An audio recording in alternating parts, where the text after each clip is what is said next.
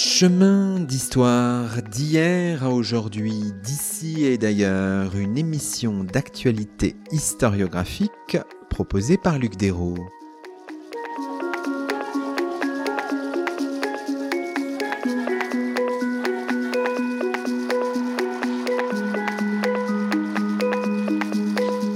Bonjour à toutes et à tous, c'est le 169e numéro de nos chemins d'histoire, le dixième de la cinquième saison, et nous avons la joie d'accueillir à notre micro Isabelle Poutrin. Bonjour à vous. Bonjour Luc Dérault. Isabelle Poutrin, vous êtes professeure d'histoire moderne à l'université de Reims Champagne-Ardenne et vous venez de faire paraître aux éditions du Seuil, dans la collection L'univers historique, Les convertis du pape une famille de banquiers juifs à Rome au XVIe siècle. Aujourd'hui, dans nos chemins, nous revenons sur l'histoire des Corcos, devenus bonne compagnie, juifs convertis, baptisés, puis intégrés dans la noblesse romaine. Ce faisant, à travers une riche fresque familiale, on se plonge dans les dynamiques économiques, sociales, politiques et religieuses qui déterminent les marges d'action des individus dans la Rome baroque. Alors peut-être commençons un petit peu par une forme euh, d'égo-histoire, un petit peu par les voies de la recherche. Euh.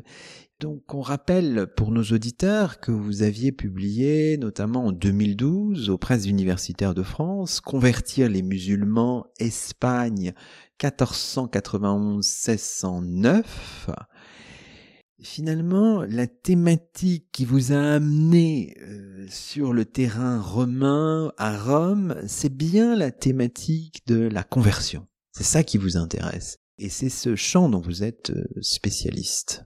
Alors on pourrait croire que je n'ai fait qu'un saut entre l'Espagne et Rome, mais l'histoire est un peu plus compliquée.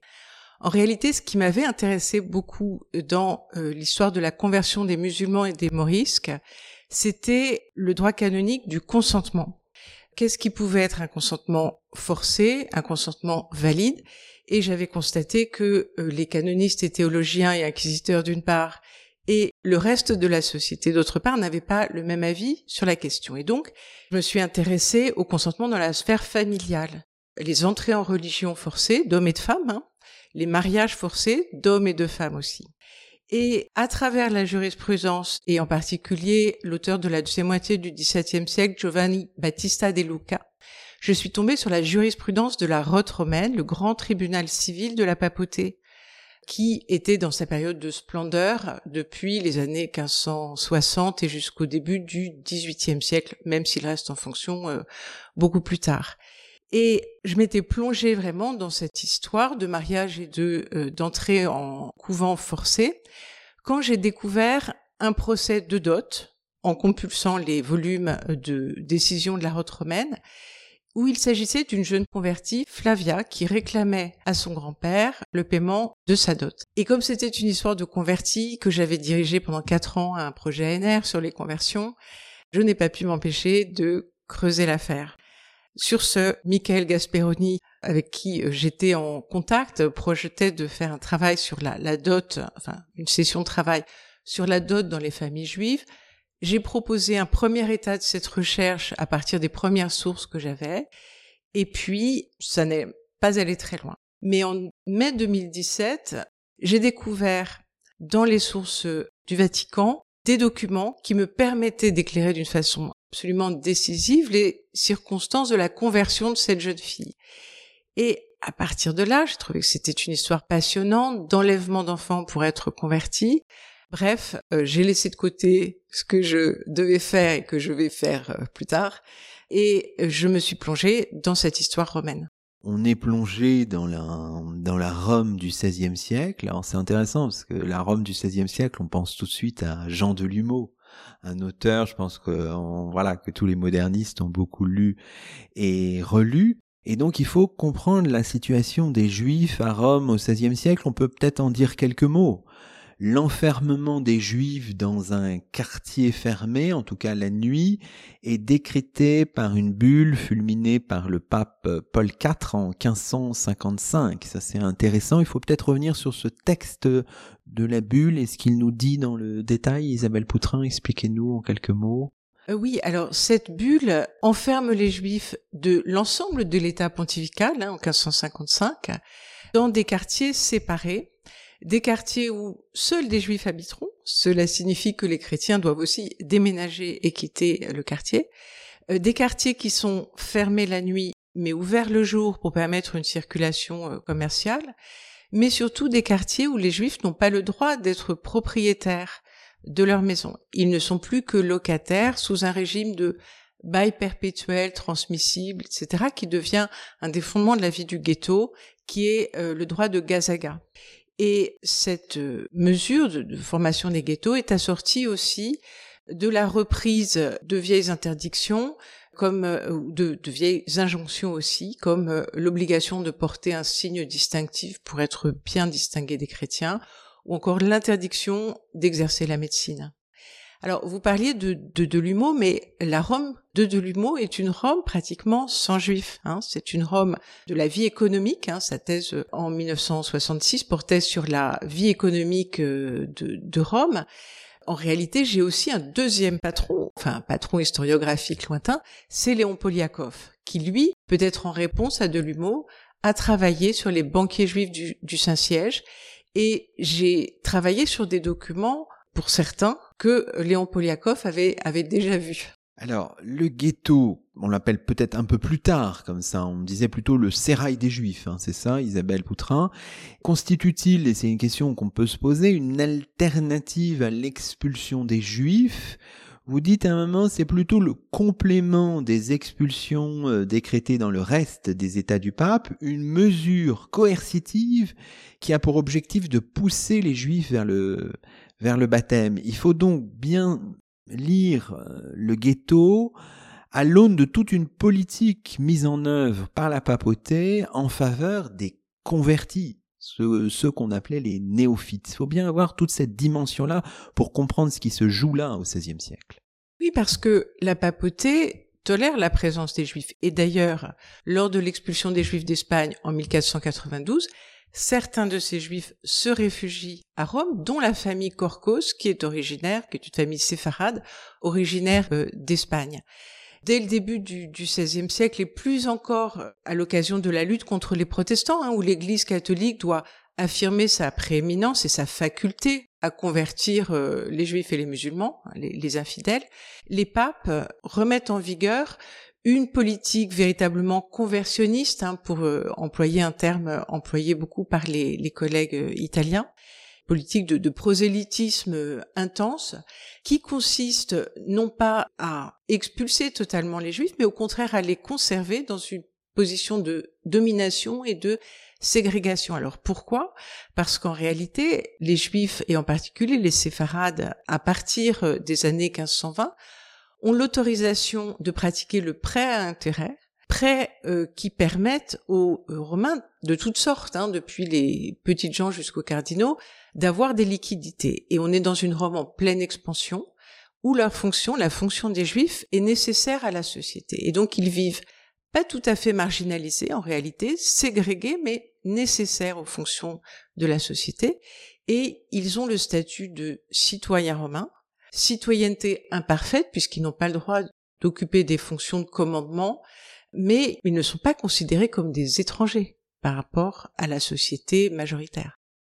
On attend, on espère aussi leur conversion ou la conversion de certains d'entre eux. Puisqu'il y a quand même un certain nombre d'institutions, vous le rappelez, euh, la maison des, des catéchumènes, ça c'est sous Paul III dans la première moitié du, XVIe siècle, le collège des néophytes en 1577, ça c'est sous le pape euh, Grégoire XIII. Il y a un certain nombre d'institutions qui sont mises en, en œuvre et qui euh, évidemment attendent des, des conversions de la part des juifs notamment. Oui, parce que l'idée des papes, euh, c'est de, maintenir une telle pression sur les juifs qu'ils seront amenés d'eux-mêmes et volontairement à se convertir.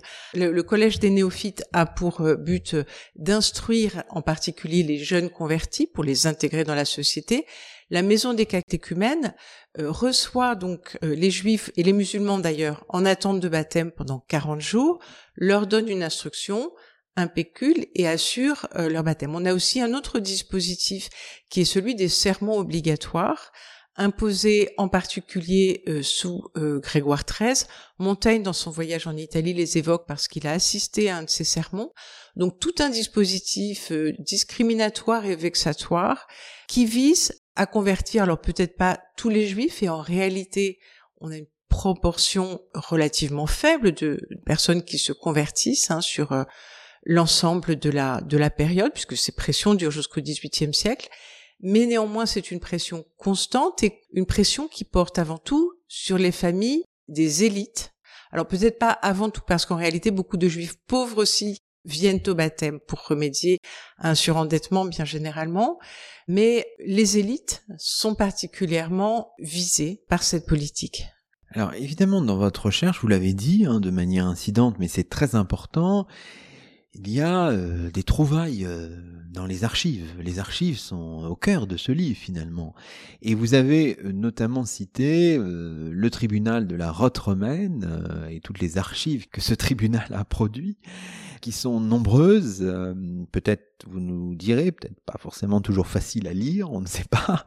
Je, je, je, dis ça parce que vous êtes, vous venez de vous piloter un projet qui commence là, hein, un projet très important, un projet de recherche qui s'appelle Rota Roma sur, euh, sur la route romaine. Donc parlez-nous un petit peu de ces, ces archives et de ce tribunal en particulier, Isabelle Poutrin. Alors le tribunal de la route romaine, c'est le grand tribunal civil de la papauté.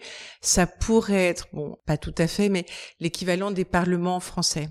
Et il juge en appel des juridictions d'églises des divers pays catholiques, donc des procès qui viennent des tribunaux des évêques euh, d'Espagne, du Portugal euh, ou d'autres diocèses euh, d'Italie. Bon, il reste à étudier le ressort effectif de la rote, puisque son ressort est universel, mais en pratique, il est quand même plus restreint. Et les juges sont douze auditeurs. Et la particularité de ce tribunal par rapport aux autres tribunaux de la même époque, elle est double. D'une part, le collège des auditeurs est un collège international, puisqu'on a huit Italiens, mais aussi quatre ultramontains, dont un Français, qui est en place alors même que la France n'emploie plus de procès à la route romaine. On a aussi un aragonais, un castillan et un impérial. Donc ça, c'est la première particularité. La deuxième, c'est que la route romaine motive ses décisions. Et c'est le seul tribunal à l'époque à le faire sur le moment. Cela produit une jurisprudence extrêmement développée. Donc c'est un peu un tribunal euh, modèle. Et justement, ce projet qui s'appelle euh, Rotarum 70, vous savez, tous les projets européens sont euh, en anglais, qui est hébergé par l'université de Reims-Champagne-Ardenne et par l'école française de Rome, vise à travailler sur tous les aspects de ce tribunal qui recèle des archives absolument fantastiques, mais qui sont jusqu'à présent sous-utilisées. Alors, ce sont des archives difficiles à lire, c'est du latin juridique, hein, truffé de citations d'autorités, de jurisprudence, etc. Mais ce sont des textes d'une très belle qualité. Quand on arrive à les comprendre, c'est extrêmement satisfaisant de travailler sur ces textes. Et puis aussi, on a tous les documents qui servaient aux éditeurs à préparer les procès, donc les documents notariaux. Et pour l'affaire de la jeune Flavia réclamant sa dot à son, à son grand-père Hugo Bonnecompagnie.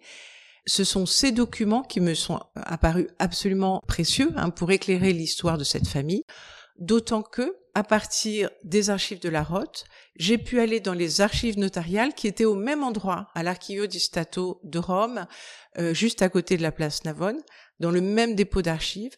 Il y avait aussi les dossiers des banquiers juifs, les dossiers des notaires de Rome. J'ai dû consulter aussi ailleurs hein, les fonds du vicariat, c'est-à-dire de l'évêché, et puis quelques fonds au Vatican, mais en réalité, l'Archivio di Stato a été mon deuxième lieu de travail pendant euh, les cinq années que j'ai consacrées à cette recherche. Disons, pour terminer cette présentation générale, aussi un mot de, de l'historiographie, parce que votre livre, il a la rencontre, j'imagine, de plusieurs historiographies. Il y a bien sûr l'histoire de Rome, l'histoire des Juifs, l'histoire des conversions, etc. Comment vous avez fait pour vous, je sais pas, pour manipuler toutes ces historiographies et pour les croiser, hein, pour les malaxer en quelque sorte? Je l'ai fait avec crainte et tremblement, je dirais, puisque autant sur le terrain des, conversions, il me semblait avoir quand même des, bases assez, assez solides.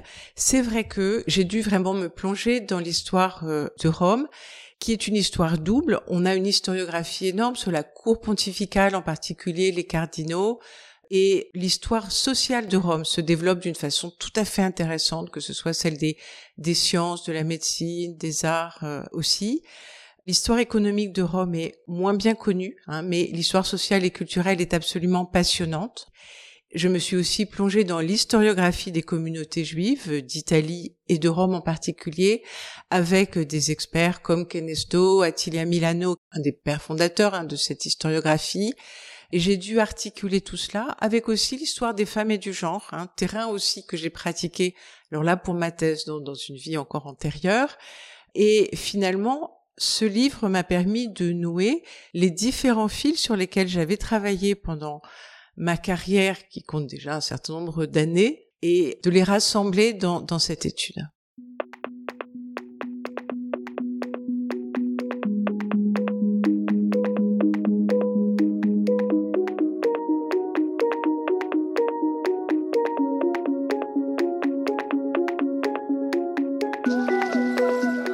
Vous écoutez Chemin d'Histoire, une émission d'actualité historiographique. Aujourd'hui, Luc Desros s'entretient avec Isabelle Poutrin, professeure d'histoire moderne à l'Université de Reims Champagne-Ardenne, autrice aux éditions du Seuil d'un livre intitulé Les convertis du pape, une histoire de banquiers juifs à Rome au XVIe siècle.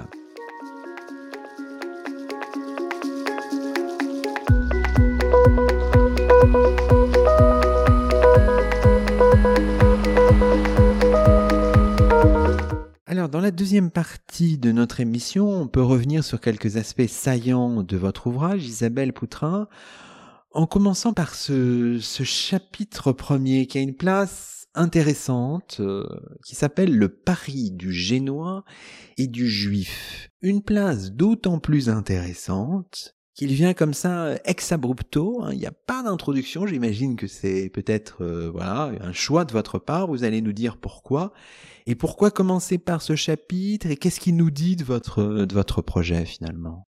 Alors, la construction du livre, en effet, est inhabituelle pour un livre universitaire, mais justement, ayant sacrifié aux divers euh, exercices académiques précédemment, j'ai cédé à mon penchant de très longue date pour euh, les histoires. Hein. Et ce premier chapitre, à la fois, raconte une histoire. En fait, il analyse une archive de la rote romaine, où il s'agit donc d'un Génois qui fait un pari avec un juif, Elia Korkos, sur la promotion des cardinaux à Rome.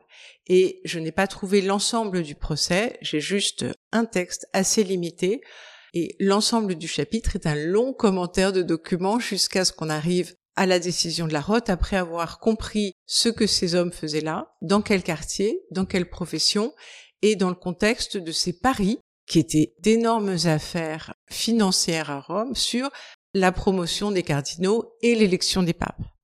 Autant l'élection des papes, d'ailleurs, ça a été un peu étudié, mais les paris sur la promotion des cardinaux n'avaient fait l'objet d'aucune étude. Et en creusant l'affaire, j'ai trouvé tout un ensemble d'archives qui montraient la position des grands financiers catholiques qui ont en main les finances du Saint-Siège par rapport aux banquiers juifs, ceux qu'on appelle des banquiers, mais qui sont le plus souvent des prêteurs. Hein. C'est un peu comme la différence entre les grandes banques d'affaires et la banque postale, sans, sans vouloir euh, sous-estimer actuellement, hein, mais dans le service qu'elle rend à un public éventuellement modeste, les banquiers juifs sont des gens qui font des prêts sur gage à un taux limité à 18%, ce qui est limité à l'époque, hein. ça pouvait grimper beaucoup plus haut. On voit ici une position très inégale, et cette euh, différence de conditions entre le juif et le chrétien, on la voit en action dans cette affaire de, de Paris, qui nous paraît beaucoup plus qu'un exposé abstrait d'histoire religieuse, de situer la place des uns et des autres. Ce livre adopte une perspective économique en réalité. Ce qui m'intéresse, moi, ce sont les coûts et les bénéfices de la conversion religieuse. Donc les gains très concrets qui pouvaient en être tirés. Et dans ce premier chapitre, on voit les juifs comme courtiers de ces paris, comme euh, aussi ceux qui s'occupent d'écouler les bons auprès euh, du public. Il y en a un qui se fait, Isaac de Pontecorvo, qui se fait attraper euh, par la police. On voit aussi les rafles qui sont euh, opérées par les sbires pontificaux dans le quartier des banques, à côté du pont Saint-Ange. Donc on voit déjà cette vie romaine autour des finances, autour de la banque, hein, avec les différentes catégories sociales, les Génois qui tiennent les, les finances pontificales et les juifs à une autre euh, position, donc les différentes catégories qui se trouvent dans cette sphère euh, d'activité.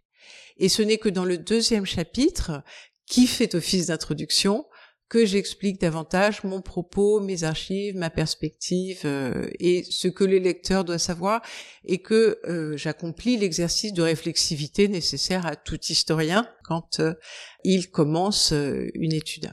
Alors, ce que je vous propose peut-être maintenant, c'est de dérouler un peu notre conversation autour de quelques-unes de ces figures, de cette famille avec plusieurs branches assez complexes, des Corcos, une famille, vous l'avez dit, originaire d'Espagne, l'une des plus riches, des plus influentes de la communauté juive de Rome, illustre par ses, ses rabbins, ses banquiers, et la première conversion d'un Corcos qui ait laissé une trace dans la documentation date du 4 juin 1566. On est au début, au tout début du pontificat de Pie V. C'est celle d'Elia di Salamone Corcos et l'événement est rapporté dans un aviso de Rome à la date du 8 du 8 juin 1566 et on peut peut-être en faire la, la, lecture et je vous propose de le faire Isabelle Poutrin c'est un extrait c'est un aviso hein, qui est rapporté dans votre livre à la page 63 Dimanche, sa sainteté omit de prendre son lait afin de se rendre à la chapelle.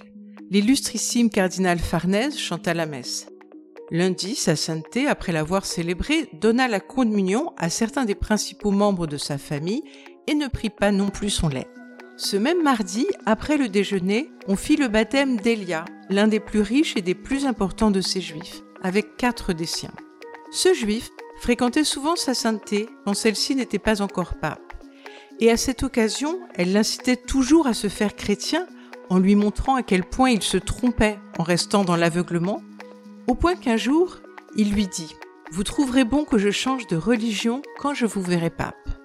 Après l'élection de sa sainteté, il se revire et le pape lui dit Elia, nous croyons que le Seigneur nous a placés sur ce saint siège pour le salut de votre âme. Elia, aussitôt, s'offrit au baptême. On a tout dans cet ensemble. Hein. On a le dialogue entre Elia Corcos qui aidait financièrement le cardinal Ghislieri quand celui-ci était encore euh, inquisiteur et, marqué par un train de vie très austère, mais néanmoins Ghislieri avait besoin d'argent et Elia Corcos lui euh, consentait des, prêts à titre euh, gracieux. Et on voit aussi que Elia n'a pas de nom de famille, on l'appelle ce juif. Et c'est caractéristique du fait qu'un chrétien s'adressait toujours à un juif en soulignant la différence de religion et ne l'appelait pas par son nom. Alors, on a du mal à comprendre comment ces relations étaient possibles, euh, Isabelle Poutrin. Expliquez-nous, parce qu'on a l'impression qu'ils se connaissent même personnellement avant même euh, l'élection du pape.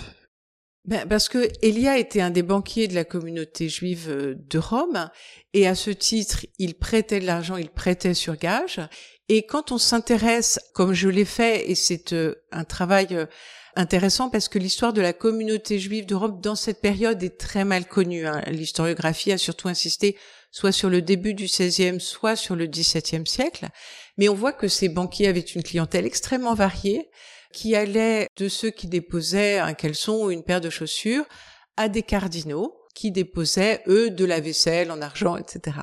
On sait par un ambassadeur vénitien que c'est dans ce cadre qu'il y avait des relations entre Elia Corcos et Michele Ghislieri. Ghislieri avait donc des, des, des besoins d'argent frais que lui fournissait Elia Corcos. Elia Corcos, par ailleurs, était un des notables de la communauté et défendait aussi cette communauté quand il le fallait auprès des autorités chrétiennes.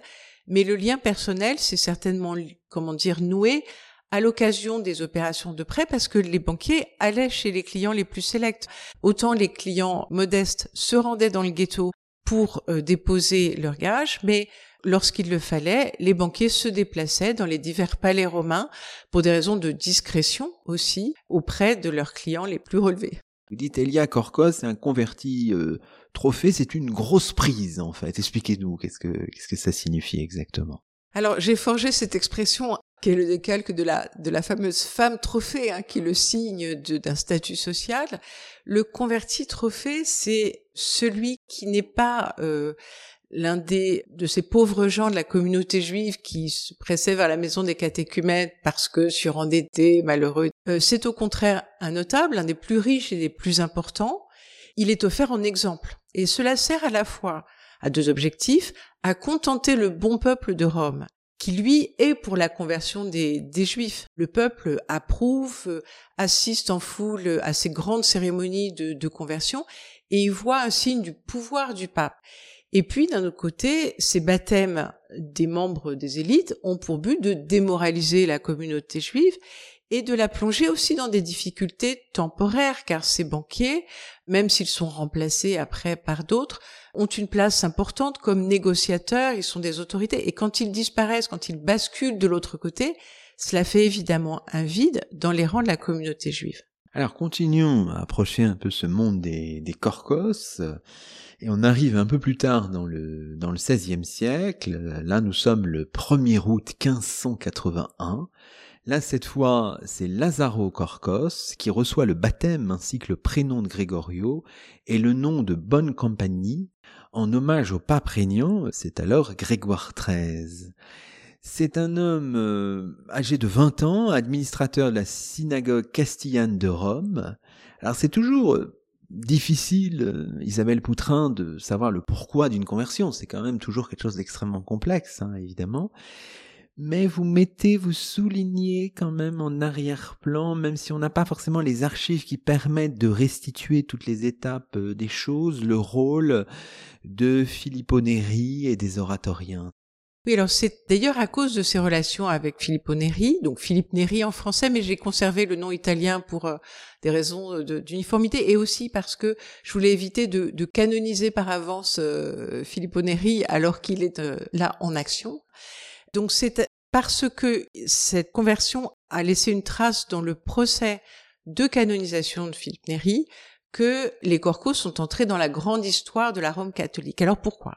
Parce que à la génération précédente, celle d'Elia Corcos qu'on a évoquée précédemment qui lui-même avait reçu le nom du pape Michele Ghislieri, cette histoire, cette première histoire avait tourné court parce que Elia Corcos est mort est mort peu de temps après son baptême, mais avait laissé quand même un fils et des petits-enfants, les Ghislieri, que l'on va retrouver dans la suite de l'histoire. Lazzaro, lui, rencontre très probablement Filippo Neri, comme on le voit dans le procès de canonisation de, de. En fait, c'est pas très euh, de nos jours quelque chose qui apparaît beaucoup dans, dans l'historiographie de Philippe Néri parce que bah, l'Église a changé de position vis-à-vis des Juifs hein, et le prosélytisme à l'égard des Juifs n'est plus à l'ordre euh, du jour. En revanche, dans l'argumentaire hein, pour la canonisation, le zèle de Philippe Néri à convertir les Juifs était quelque chose de particulièrement important parce que lui était l'apôtre de Rome. Il avait eu l'idée à un moment donné d'aller sur le modèle des jésuites euh, évangéliser les peuples lointains. Et puis un religieux lui avait dit non, euh, tes Indes c'est Rome. Donc c'est à Rome que se situe ta terre de mission. Et donc Philippe Néri euh, s'était lancé euh, dans la conversion bah, des mauvais chrétiens, des mauvais catholiques, hein, donc enfin la société, le tout venant, mais aussi celle des juifs. Lazzaro, à l'âge de 20 ans, après son baptême, il vint s'installer à côté de la Vallicella, l'église de la Vallicella, qui est celle de l'oratoire. Et donc, on a une proximité avec son menteur spirituel qui est particulièrement forte. Ça fait boule de neige, si j'ose dire, puisqu'à son tour, le 16 juin 1582, euh, le père euh, de Lazaro, Salomon Corcos, se fait catholique et reçoit le prénom d'Hugo en même temps que sa femme qui résistait plus à la chose et sa et sa fille. Donc ça c'est intéressant, ça commence par le plus jeune et ça remonte ensuite euh, au père qui devient euh, Hugo Bonne Compagnie. Alors c'est une stratégie très claire hein, parce que après la conversion de, de Lazzaro, Lazzaro continue, enfin qui s'appelle désormais Gregorio Bonne Compagnie. Donc euh, Gregorio continue à fréquenter son père encore juif on voit, alors, dans la légende de Philippe Néri, c'est évidemment à cause des qualités du charisme de Philippe Néri que Salomone Korkos se convertit à son tour. Maintenant, c'est là qu'on voit toute l'efficacité des mesures de conversion euh, et de la bulle Cupientes Judeos de 1542 en particulier, qui prévoyait que les prêteurs juifs pouvaient conserver leurs biens après leur baptême, contrairement à une tradition qu'ils voulaient qu'ils les abandonnent puisque c'était de l'argent mal acquis. La première chose. La deuxième, c'est que un fils qui devient chrétien ne peut plus être sous la puissance paternelle de son père juif puisque le chrétien doit toujours être supérieur au juif. Et donc, en se faisant baptiser, Lazaro Korkos n'est plus sous la puissance de son père. La seule solution pour Salomon pour retrouver le lien avec son fils et le lien légal avec son fils et le lien tout court d'ailleurs, hein, puisque les convertis n'ont plus le droit de voir leur famille après. La seule solution pour euh, Salomon, c'est de se faire baptiser à son tour. Et parce qu'aussi, l'autre disposition de la bulle Cupientes Judeo, c'est après j'en aurais fini avec cette bulle, mais elle est fondamentale, c'est que l'enfant qui se fait baptiser doit recevoir du vivant de ses parents son héritage, sa part d'héritage, sa dot si c'est une fille, sa légitime si c'est un garçon. D'habitude, ben, euh, l'héritage, c'est quand les parents sont morts. Mais là, de leur vivant, ils doivent sortir l'argent pour euh, leurs enfants convertis. Et la fortune de Salomon et Corcos, avec le baptême de son fils, est amputée d'un tiers. Évidemment, tout ça, ça peut l'aider à se convaincre euh, des bienfaits du baptême. Mais à mon avis, il y a aussi une autre motivation chez Salomon, c'est que Lazaro est son fils unique. Si son fils se fait baptiser et le quitte pour toujours, Salomon n'a plus d'espoir, il n'a que des filles, à part ça, il a trois filles, il n'a plus l'espoir d'avoir une descendance masculine en ligne directe. Hein. Donc il voit partir son fils de l'autre côté chez les chrétiens et à mon avis, c'est une très puissante motivation, étant donné que par la suite, le père et le fils sont étroitement unis. Donc il me semble qu'il y a quelque chose de l'ordre de l'amour paternel le plus fort hein, derrière cette conversion. Alors vous, vous le dites, euh, cette double conversion, ce double baptême, cette double conversion, bah, constitue une opération gagnante. Vous dites ça à un moment, page, page 107. Et les deux apparaissent comme des néophytes exemplaires, cherchant et parvenant d'ailleurs à maximiser, dites-vous encore, la situation nouvelle de chrétiens. C'est pour eux une période faste, hein, avec un enrichissement notoire, des privilèges, des dignités, des fonctions exercées, le statut nobiliaire, le palais qui va avec, tout ça, enfin, c'est plutôt voilà une bonne opération. Isabelle Poutrin.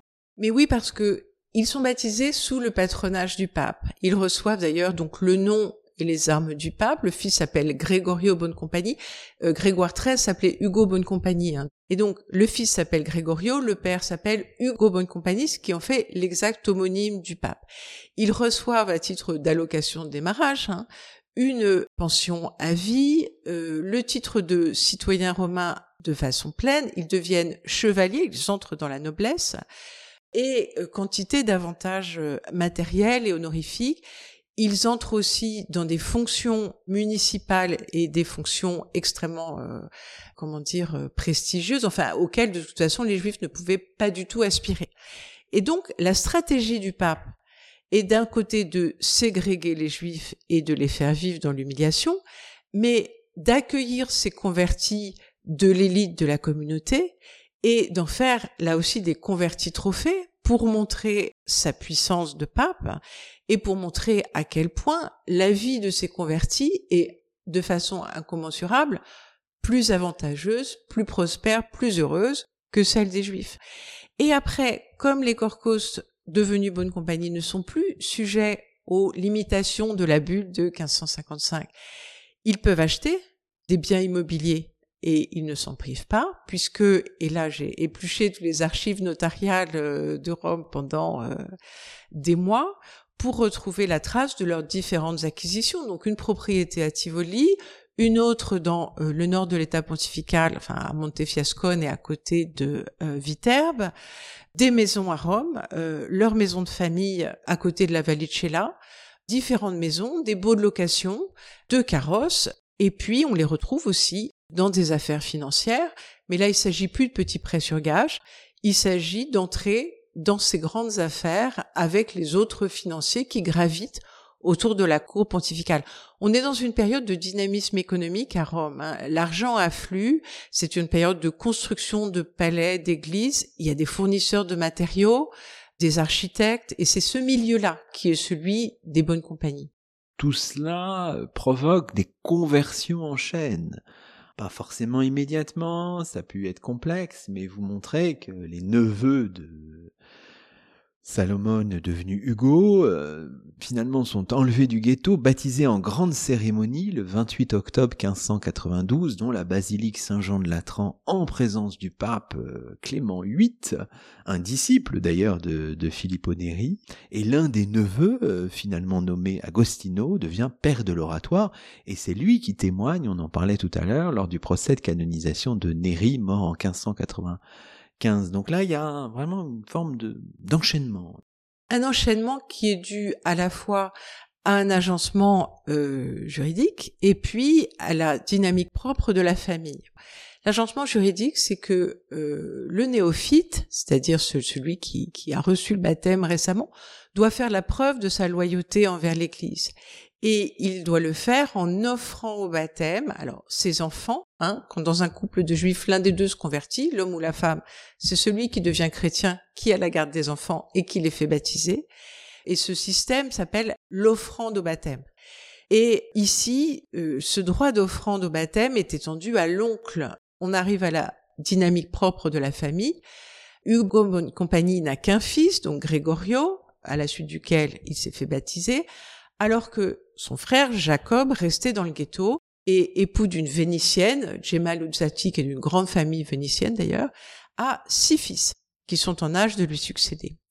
Or, il me semble que la surface qu'un homme nouveau comme lui peut couvrir socialement est euh, en partie déterminée par sa faculté à caser des membres de sa famille, en particulier des, hommes, qui vont lui succéder ou qui occuperont des positions de pouvoir. Et donc Hugo a tout intérêt à faire venir ses quatre plus jeunes neveux et à les sortir du ghetto, alors même que leur mère Gemma, qui est veuve, hein, Jacob est mort, en a officiellement la, la tutelle. Et la pauvre Gemma, au moment où ses fils donc sont tirés du ghetto et amenés auprès de Philippe Néry, hein, ce qui leur fait très peur parce que ces quatre jeunes gens ont entre euh, 10 et 15 ans, eh bien leur mère est séquestrée chez une noble dame pendant 40 jours elle refuse, elle, de se convertir, elle est ramenée dans le ghetto, mais euh, ses quatre fils restent du côté chrétien. En effet, l'un d'entre eux euh, devient un des membres éminents hein, de, l'oratoire, Agostino Bonne Compagnie, ce qui montre aussi la capacité d'intégration de l'Église, parce qu'il n'y a pas de discrimination contre cet homme qui est d'origine juive. Et là, on est dans une, un schéma tout à fait différent de ce qui se passe en Espagne. Tout est fait là pour intégrer c'est néophyte. Vous le disiez, la place des femmes dans le monde des Corcos est très importante. Et non, on a cet exemple euh, qu'on vient de citer de Gemma Luzati, hein, la veuve de Jacob Corcos, hein, le frère de, donc, de Salomon Hugo, hein, est finalement baptisée, parce qu'elle a résisté là au moment de la conversion de ses enfants, du baptême de ses enfants, mais elle est finalement baptisée en février 1599, euh, ce qui provoque un nouvel enchaînement de conversions. Oui, parce que entre les six fils de euh, Jacob Corcos, qui a six fils et deux filles, les baptêmes sont échelonnés. Après les quatre euh, premiers, le numéro 2 de la fratrie Isaac, qui a une vingtaine d'années à ce moment-là, finit par craquer aussi parce que en fait, les, frères convertis font peser sur ceux qui restent juifs une pression financière très forte qui concerne aussi le partage de succession de leur père Jacob. Et ne reste en lice finalement que, alors, les deux sœurs qui sont mariées, et puis, donc, Gemma Luzzati et Salvatore, qui est l'aîné de la, de la famille, qui porte le nom du grand-père d'ailleurs, Corcos, et qui est extrêmement résistant à la conversion. Et sentant que les choses, la situation commence à s'aggraver, Gemma prend les enfants de Salvatore et, et essaie de les mettre à l'abri en partant pour Venise. Donc en plein hiver, euh, elle a une cinquantaine d'années cette femme, hein. elle euh, traverse euh, la péninsule italienne pour aller vers l'Adriatique et rejoindre Venise, où Samuel Corcos, qui est le troisième frère, enfin qui est le frère de Jacob et de Salomon et Hugo Bonne Compagnie, Samuel, qui auparavant se trouvait à Ancône, se réfugie prudemment à Venise et je l'ai retrouvé dans les archives vénitiennes. Et le fait qu'il déménage d'Ancône à Venise coïncide exactement avec la conversion des quatre premiers garçons. Et donc voilà, Gemma est rattrapée par les sbires, alertée aussi par euh, euh, Cesare Baronio, Baronius, hein, qui a pris la succession de Filippo Neri à la tête de l'oratoire, et elle-même accepte le baptême, de même que Salvatore et, sa femme également. Et donc on a à nouveau une autre vague de gens qui là s'agenouillent, d'après les sources notariales, ils s'agenouillent pour demander euh, la conversion illuminée par l'Esprit Saint, c'est ce que nous dit l'acte notarié conservé au, vicariat.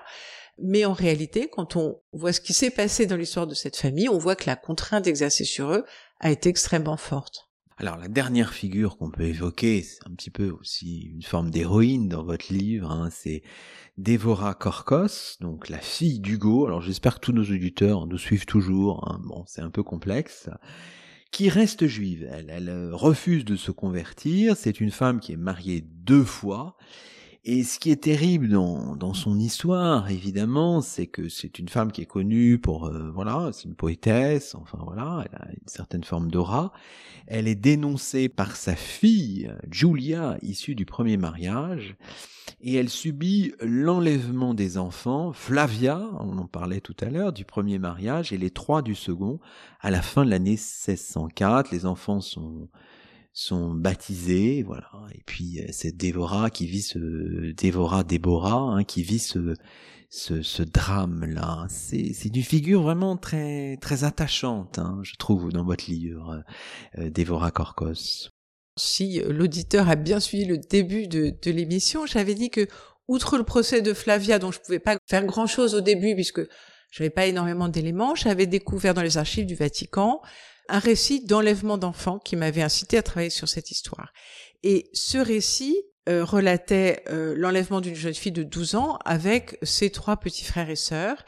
Et l'âge des enfants correspondait exactement à celui de Flavia et le nom de la mère, Déborah, correspondait aussi, mais dans les archives du Vatican, on voit que c'est Déborah, épouse de Joseph Ascarelli, un des rabbins de la communauté juive, et le père de cette Déborah apparaît être Hugo Bonnecompagnie, dont j'avais déjà le nom dans les archives de la Rote.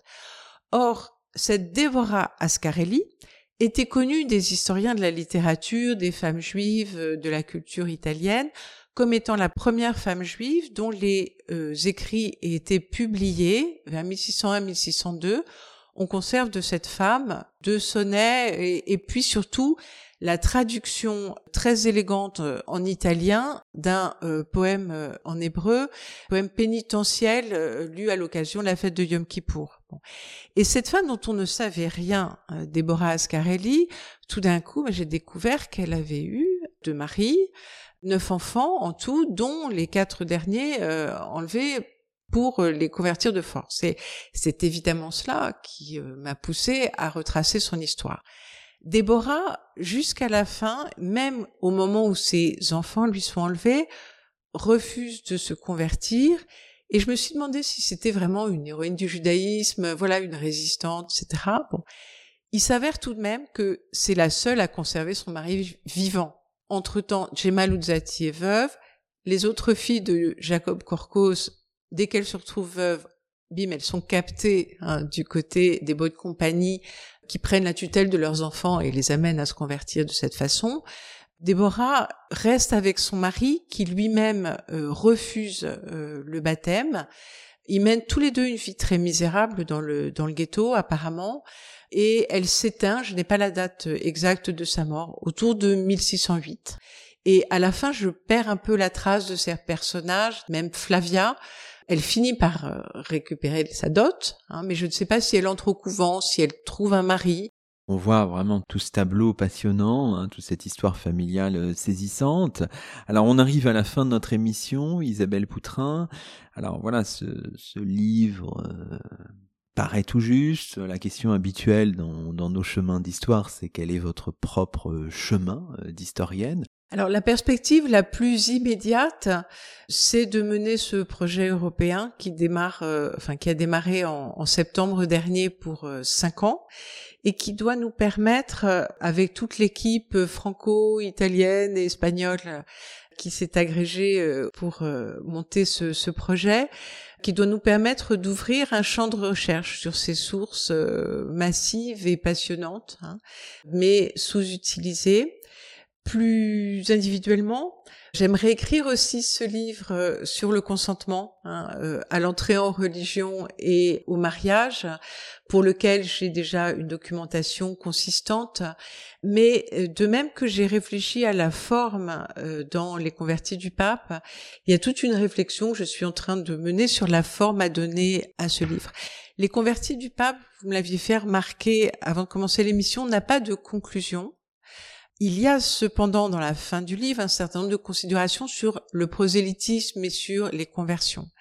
Je n'ai pas voulu tirer de leçons ni faire de procès rétrospectifs. C'était quelque chose que mon maître en histoire, hein, euh, Marc Venard, évitait euh, et refusait de, de, faire. Et je pense que ce n'est pas la mission de l'historien. Simplement, on voit dans cette histoire un certain nombre de, vies brisées. Donc euh, moi, je vais continuer mon, chemin euh, d'historienne, et puis euh, j'espère que le lecteur trouvera sa voie dans cet ouvrage et qu'il lui inspirera un certain nombre de réflexions que je laisse également ouvertes dans l'ouvrage. Très bien, merci beaucoup Isabelle Poutrin. L'histoire continue sous les meilleurs auspices. On est heureux de citer Marc Venard dans cette émission.